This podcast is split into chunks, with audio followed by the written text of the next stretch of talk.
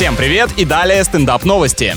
В Индии невеста отменила свадьбу, узнав, что жених не умеет умножать. Действительно, как без этого навыка он будет улучшать их финансовое состояние? Зато парень точно вступал в этот брак не по расчету, потому что считать не умеет. Барышня сомневалась в образованности избранника и решила провести для него простейший тест, с которым он не справился. У этой девушки во дворе, наверное, была кличка «Универ», потому что надо было сдать экзамен, прежде чем замутить с ней. Если ваш сын, кстати, задает дурацкие вопросы, зачем ему учиться, вот отвечайте, что без этого в наше время даже не женишься.